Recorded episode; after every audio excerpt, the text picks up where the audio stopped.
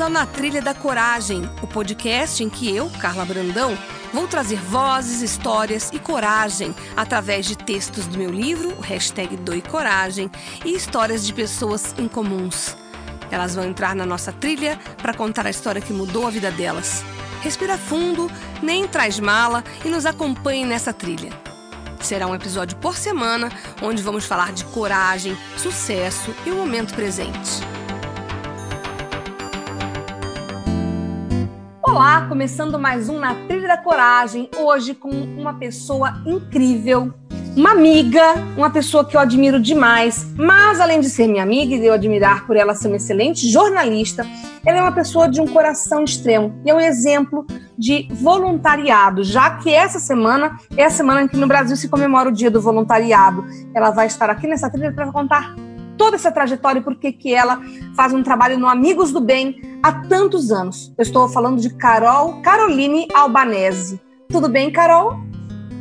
Oi, Carlinha, que alegria estar aqui com você, participar desse seu programa, dessa nossa conversa. E não vale que, olha, metade do que ela falou é porque a gente é amiga, viu? Não, não é. Não é modéstia sua, porque eu queria até falar mais, mas vai ficar um pouco exagerado. Vou falar durante o nosso papo, tá?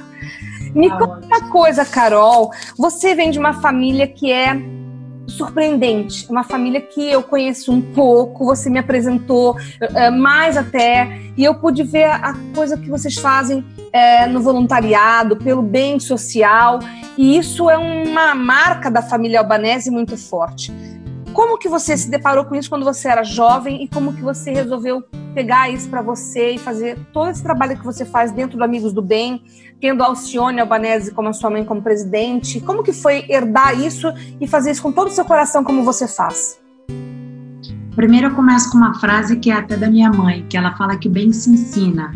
E eu acho que é exatamente isso. Ela aprendeu com a minha avó, Guilmar de Oliveira Albanese, que tem 11 creches em São Paulo, e, e depois ela construiu Amigos do Bem, que é hoje é um dos maiores projetos do país, que cuida de 75 mil pessoas no sertão nordestino, que é a região mais carente do Brasil, e ela nos ensinou a fazer o bem desde cedo. Então, em 93, ela fez a primeira viagem para o sertão com alguns voluntários, e entre esses voluntários estava eu, com seis anos de idade, olá, é, conhecendo essa região mais carente do Brasil. Fui na primeira viagem para o sertão, e, e é assim que começou a minha história no social. E que, você tem alguma memória dessa viagem? Alguma coisa que você chegou lá no sertão do, do brasileiro e você se deparou? O que, que você tem de memória?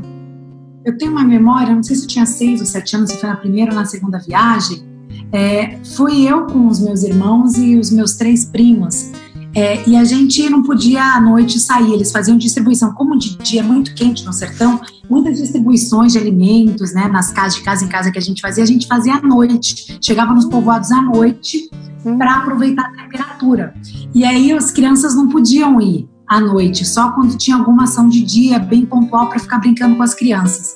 E eu fui escondida debaixo de um. Eu era pequenininha, tinha seis ou sete anos, eu queria tanto ir nos povoados que eu me escondi no ônibus. E com seis, sete anos eu apareci lá no povoado e fiquei a noite inteira contando histórias para as crianças, me divertindo com as crianças, mas eu era pequenininha. Então eu tenho essa memória assim, tenho a memória de com oito anos quando eu fui esquecida em um povoado.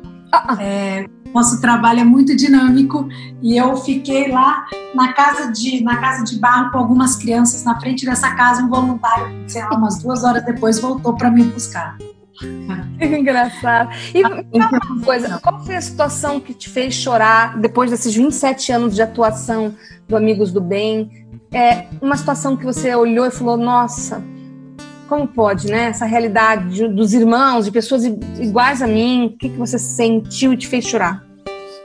A gente sempre sente muito, né, a dor do outro, porque a gente aprendeu a, a, a, enxergar o próximo desde cedo. Então a gente consegue sentir a dor do outro, mesmo não tendo passado fome nem sede. Mas essa última viagem que eu fiz para o sertão agora, a gente está com um plano de ação emergencial no sertão a gente fala que se está difícil para nós, imagine para eles, né? Pessoas Sim. vivendo em casa de barro, sem alimentos, água, é, a, a qualquer acesso à saúde. E eu entrei na casa de algumas crianças e uma criança que tinha que é atendida pelo Amigos do Bem. Ela mora numa casa de barro ainda, a gente não conseguiu dar a casa para ela, mas a gente leva educação é, para ela, né? então todo dia ela ia para os nossos centros de transformação. E a nossa escola está fechada. Então, o que, que ela fez? Ela é bem pobrinha, de uma, ela tem três, quatro irmãos, uma família bem carente no sertão de Pernambuco, e ela falou assim: Eu não posso ir para a escola dos Amigos do Bem, mas a gente recebe as atividades remotas para aprender em casa, e eu juntei os meus irmãos e os meus colegas aqui do povoado e fez uma casinha de taipa e nessa casinha de type eu finjo que eu sou a professora para ensinar os que, menos, os que sabem menos do que eu. Porque eu não quero que meus, meus primos não saibam ler e escrever. Então eu cheguei lá, ela montou num barraquinho de taipa, fingindo que era professora dos Amigos do Bem, falando como as professoras, e ela chorava falando que o sonho dela era dar uma vida melhor para a mãe. Assim, uma criança de nove anos, aquilo mexeu muito comigo. É, e... Imagino. Você é uma pessoa muito sensível. Eu te conheço, a gente trabalhou junto, né, Carol? E ali eu pude conhecer um pouco da Caroline Albanese, uma mulher forte, determinadíssima, tanto que você já provou desde criança que você queria ir visitar, ou, né, fazer a visita para a entrega das cestas básicas e você se enfiou dentro de um ônibus. E assim é a Carol até hoje. Quando ela quer uma coisa, não tem que parar essa mulher. Mas é uma pessoa que é uma, tem empatia por todo mundo, é uma pessoa simples, simpática, gentil e, e ao mesmo ah. tempo ela faz as coisas acontecerem. Por isso que eu te admiro muito, Carol. Ah, não, eu que te admiro. E, e, e olha, eu, eu, já não devia, eu não devia já gostar tanto de você, Kalen, que você foi minha chefe. Você já viu gostar tanto de chefe? Não é para gostar tanto assim. eu tenho muito carinho e admiração por você. E a gente constrói, tô brincando, a gente constrói construir uma história, uma relação linda de amizade. Exatamente, que é o que eu, que eu acredito. E eu procuro me aproximar das pessoas que eu admiro, como você.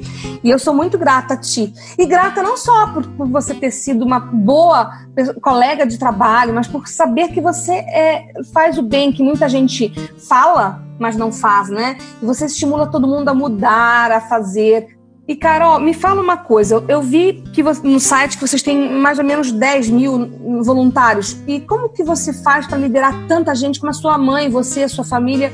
Como que é essa liderança proativa? Me conta. Isso mesmo, Carlinha. A gente cuida de 75 mil pessoas no sertão e nós somos em 9.600 voluntários ativos. É um dos maiores grupos de voluntários ativos do país. Uhum. É, não é fácil para fazer todo esse trabalho. Hoje no sertão, como é que é o nosso projeto? A gente cuida, há, há 26 anos nós cuidamos de 75 mil pessoas da região mais carente do Brasil, o povoado tipo, de 140 povoados de Alagoas, Pernambuco e Ceará. E a gente tem um projeto que a gente fala que a gente transforma vidas. E para transformar a vida de uma pessoa, você tem que atuar em todas as áreas da vida dessa pessoa. Então a gente leva educação para 10 mil crianças e jovens, tem área produtiva que gera trabalho para homens e mulheres, tem área de saúde com médicos voluntários, além de água, moradia. A gente tem um projeto bem completo e complexo. E para fazer tudo isso, esses 9.600 voluntários se dividem em 135 grupos de trabalho. São diferentes grupos de trabalho. Então, por exemplo, se você é professora, você vai fazer parte da equipe pedagógica e, e você assume o compromisso com o bem. O que quer dizer? Olha, todos os meses você tem que fazer algo pelo bem. E você vai ter a sua coordenadora, você vai ter o líder do seu grupo que vai te direcionar para aquilo que você pode fazer desenvolver dentro do projeto, impactar muita gente. Então, são 135 grupos de trabalho, 9.600 voluntários, e eu acho que a chave de tudo isso ela está numa liderança, num exemplo. Eu acho que a, a, minha mãe, a Alcione Albanese, que é a fundadora do projeto, ela é uma líder muito ativa e ela é um exemplo. Então, ela consegue envolver engajar todos esses voluntários pelo sentimento e propósito comum, fazendo com que todos, independentemente da, do, da função que exerça, todos caminhem no mesmo sentido, na mesma direção. Qual que é a marca da, da sua mãe? O que, que você enxergou desde sempre na sua mãe como líder? Olha, eu acho que a marca dela, a marca dela é o amor. É, e o amor contempla um monte de um monte de características. Ela é forte, ela é sensível, ela acolhe, ela também chama atenção. Ela coloca assim: para ser um voluntário, você tem que ter um compromisso com o bem, né? Então ela ela ela coloca, ela chama muitas pessoas para uma consciência da vida. Então eu diria que ela é amor e ela é exemplo, porque antes dela cobrar, ela faz. Acho que isso tem uma força muito grande numa liderança de qualquer que seja a atividade, a instituição ou a empresa. A liderança pelo exemplo e com amor.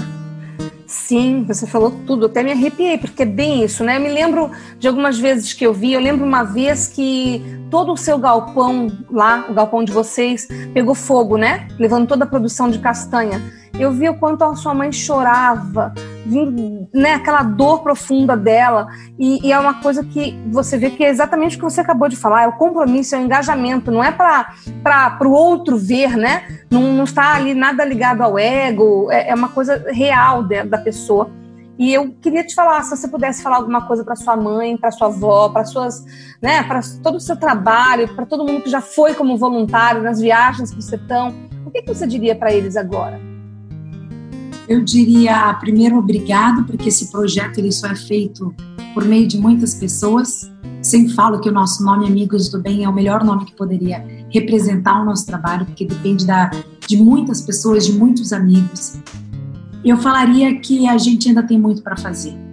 A gente já conquistou muitos resultados, a gente já transformou muitas vidas, são as próximas gerações. A gente fala em voluntário, olha que lindo, Carlinha. A gente tem 1.200 voluntários no sertão, são jovens que foram ajudados pelo Amigos do Bem, pequenininhos que a gente atendeu quando criança e que hoje são os multiplicadores do bem, fazem as distribuições de alimentos, acompanham os médicos, comprometidos com sentimento de amor nesse trabalho. Então, eu, eu tenho certeza que a gente já fez muito, mas ainda tem muito para ser feito. E vamos em frente com confiança, sempre seguros e com o sentimento do amor de transformar. Eu costumo dizer que o bem, é, ele contagia, né? Quanto mais você faz, mais você quer fazer, né? E você quer contagiar os outros que estão ao teu redor, né? E é isso que eu percebo. Você é, é uma coisa que quem ganha não é aquela pessoa que você está ajudando. Quem talvez mais ganha é quem está levando a ajuda, né?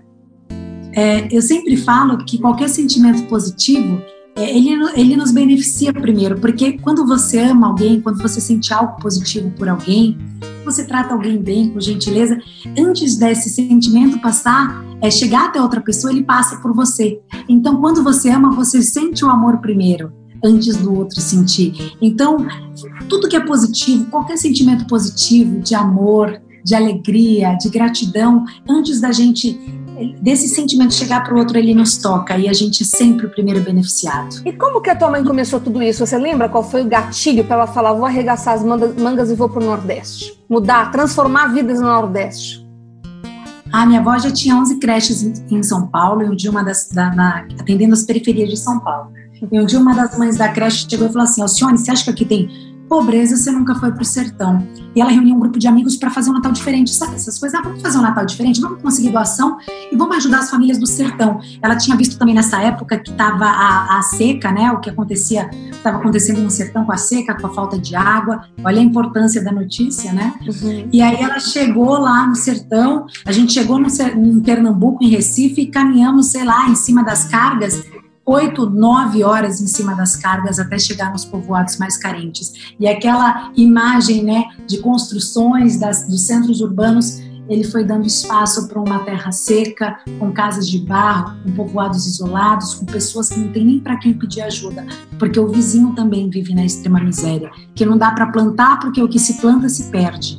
E que não dá para vislumbrar um futuro, porque já são séculos e séculos de abandono naquela mesma região tão isolada. E a gente falou, quando ela chegou lá, ela falou: é, Isso mudou a minha forma de ver o mundo. O que ela enxergou, o que ela encontrou ali daquela pobreza, aquilo mudou a forma dela ver enxergar o mundo. E desde então, a gente nunca mais deixou de ajudar o sertão nordestino. Quem está ouvindo esse podcast e quer ajudar, eu, eu, sei que tem vários projetos também para quem não vai para o sertão, mas quem está em São Paulo, tem como fazer vários. Tem várias formas de atuar. Diga quais, por exemplo. Existem muitas formas. É, eu gosto muito de uma frase até da minha mãe, eu gosto, eu volto sempre nas frases dela, porque eu acho que ela é um exemplo. Ela fala que todo mundo pode fazer bem, com dinheiro sem dinheiro, com saúde sem saúde, feliz ou não. É maravilhoso, o bem é muito democrático. E qualquer um pode fazer o bem, não precisa ser grande. A gente começou com um trabalho pequeno, com 20 amigos, com vontade de, de ajudar, e olha onde a gente chegou o bem se multiplica, as coisas boas se multiplicam né? E então comece, veja, identifique aquilo que toca o seu coração. Qual é a causa que toca o seu coração? Ajude quem está próximo primeiro, depois você vai ajudar os mais distantes. A gente fala que o bem tem que ser legítimo, né? Quando a gente escolheu o nome Amigos do Bem, isso quase que nos compromete a sermos bons, a sermos melhores. A gente poderia ter escolhido o nome Sol que Brilha, o Amor que Nasce, mas quando você fala amigo do bem, você já veste uma camisa no compromisso de ser amigo e de ser do bem, no compromisso de ser uma pessoa melhor em todos os âmbitos da sua vida. E eu acho que ser voluntário é isso, é enxergar o outro com solidariedade, com sensibilidade, acima de tudo, com amor. E quem quiser, tem, eu não sei como está em tempos de pandemia, mas tem as ações em supermercado que as pessoas que vocês levam voluntários para fazer recolher alimentos para serem levados lá para o Nordeste, né? Sim. A gente teve que parar as nossas arrecadações de alimentos no mercado, mas a gente está fazendo nossa arrecadação de alimentos online. Para quem quiser participar, ajudar o Amigos do Bem nesse momento, a gente realmente está precisando muito. Carla, Olha a situação: duas em cada dez ONGs estão sem fundos para manter o seu projeto. Em julho, o último relatório que nós vimos, 87% das instituições tiveram toda ou parte das, das suas atividades paralisadas. Nós somos em, hoje no Brasil, nós somos em 9 milhões, 8,4 milhões de voluntários. Esse é um relatório do IBGE de 2019. Nós somos apenas em 4% da população. Hum. Quanto que nós podemos fazer ainda? Quanto que cada um de nós, você não precisa doar recursos, os recursos são importantes sim, porque para fazer um projeto você precisa de amor, você precisa de recursos e você precisa de, de voluntários, né? Mas de, de muito trabalho. Mas a gente ainda pode fazer sem doar, sem precisar doar recursos financeiros, doando nosso talento, nosso conhecimento, nosso sorriso, nosso abraço a nossa palavra. É um momento desafiador para muitas instituições, para os amigos do bem. Imagina fazer o bem a tantos quilômetros de distância, levando recursos até essa região que é tão abandonada, longe de São Paulo, longe dos centros urbanos. Tem os padrinhos do Amigo do Bem, né? Quem são eles? Ah, a gente tem alguns, a gente tem, eu acho que esse projeto é, primeiro é feito por muitos voluntários, depois a gente tem alguns, é, algumas, alguns artistas que conhecem nosso projeto, que nos apoiam, Chitão e Chororó, Cláudia Leite, Rodrigo Faro, a gente tem empresas que confiam e acreditam no nosso projeto, mas a gente está ajudando 100 mil, 75 mil pessoas, 100 mil pessoas nesse, nesse, nesses meses de plano de ação emergencial, nós temos aí 9 milhões de pessoas, 9,6 milhões de pessoas vivendo na miséria só no sertão nordestino. Ainda tem muito para ser feito e quem quiser ajudar o nosso trabalho, conhecer o que a gente está fazendo, entra no site amigosdobem.org. Lá tem as formas de ajudar, de fazer sua contribuição, de conhecer a transformação que a gente está fazendo no sertão. E, e eu, eu falo aquela frase que a gente fala mesmo porque nós acreditamos que a miséria tem solução. A miséria no Brasil tem solução. A miséria no sertão nordestino tem solução. E a miséria humana, a miséria é, interna das pessoas, você também acredita que há solução para isso? Com certeza. Se a gente olhar as nossas civilizações anos atrás, olha o quanto que nós já avançamos. Uhum. Para chegar onde nós precisamos como seres humanos, né, mais sensíveis, transformados de dentro para fora para poder transformar de fora para dentro. E se você ainda não tem filhos, mas o que você gostaria de já adiantar para suas futuras gerações, deixar aqui registrado como exemplo, como uma fala da Caroline Albanese, fala sua, Carol, minha amiga, um grande exemplo para mim. O que, que você deixaria como mensagem para todo mundo que vai te ouvir? Eu diria para todos ensinarem os pequenos a fazer o bem, assim como a gente ensina para eles a se alimentarem, a aprenderem os, os ensinamentos da escola, as atividades, o inglês, o português, a matemática, dentro de casa. Acho que todos os pais, todos nós, né, adultos, devemos colocar na vida das crianças o ensinamento da solidariedade, do que eles podem fazer dentro da sua idade, dentro da sua condição para ajudar o próximo, enxergar o colega com mais solidariedade, com mais compaixão, com mais carinho. Você vê quantas histórias de bullying que a gente tem nas escolas, as crianças desenvolverem esse sentimento. E eu tenho certeza que as crianças que já estão chegando aí, essas próximas gerações, elas vêm com um olhar e com um propósito muito mais forte. Elas já vêm também para nos ensinar. A gente ensina um pouquinho, mas eu tenho certeza que elas vão nos ensinar muito. Aquela última frase, Carlinha, que, que você conhece a minha avó, eu falo, eu, eu repito a frase dela que é: viver não é um simples espaço entre nascer e morrer, é dinamizar a vida com atos de fraternidade. Aí você pegou pesado, porque aí eu me emocionei.